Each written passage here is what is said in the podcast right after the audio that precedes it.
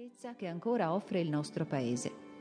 In questo contesto nasce I miei passi, scritto per impressionare sulla carta le emozioni di un cammino di quasi 30 giorni e scritto con gli occhi del cuore per condividere il viaggio, la stanchezza e i piccoli grandi momenti di un percorso d'umana avventura.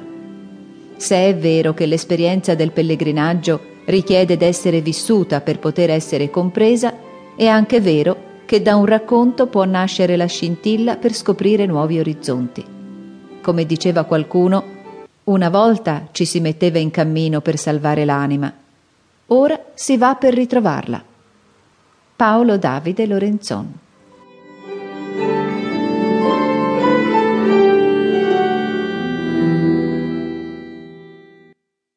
Introduzione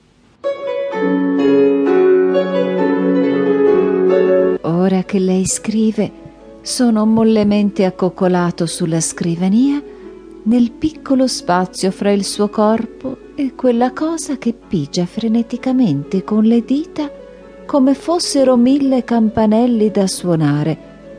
Trascorre interminabili attimi davanti a quel cassone luminoso e ronzante, a concentrarsi e schiacciare bottoni che a me paiono tutti tutti uguali. Di tanto in tanto mi fa una carezza e mi strapazza come uno di quei gatti di peluche. Mi piace. Mi rotolo e mi stiracchio. Chiudo gli occhi per assaporare quei momenti. Li chiudo per non vedere la luce livida di quel coso. Allungo una zampa e provo anch'io a premere qualcosa. Non so cosa venga fuori. Lei mi dice di smetterla e mi sposta un po' più in là. Rovo il gatto arancione.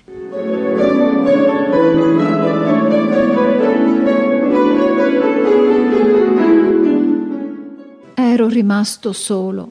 Non mi ero accorto di nulla e mi ero ritrovato da solo in giardino non un suono familiare, né un movimento caro, nessun tintinnare di chiavi amiche.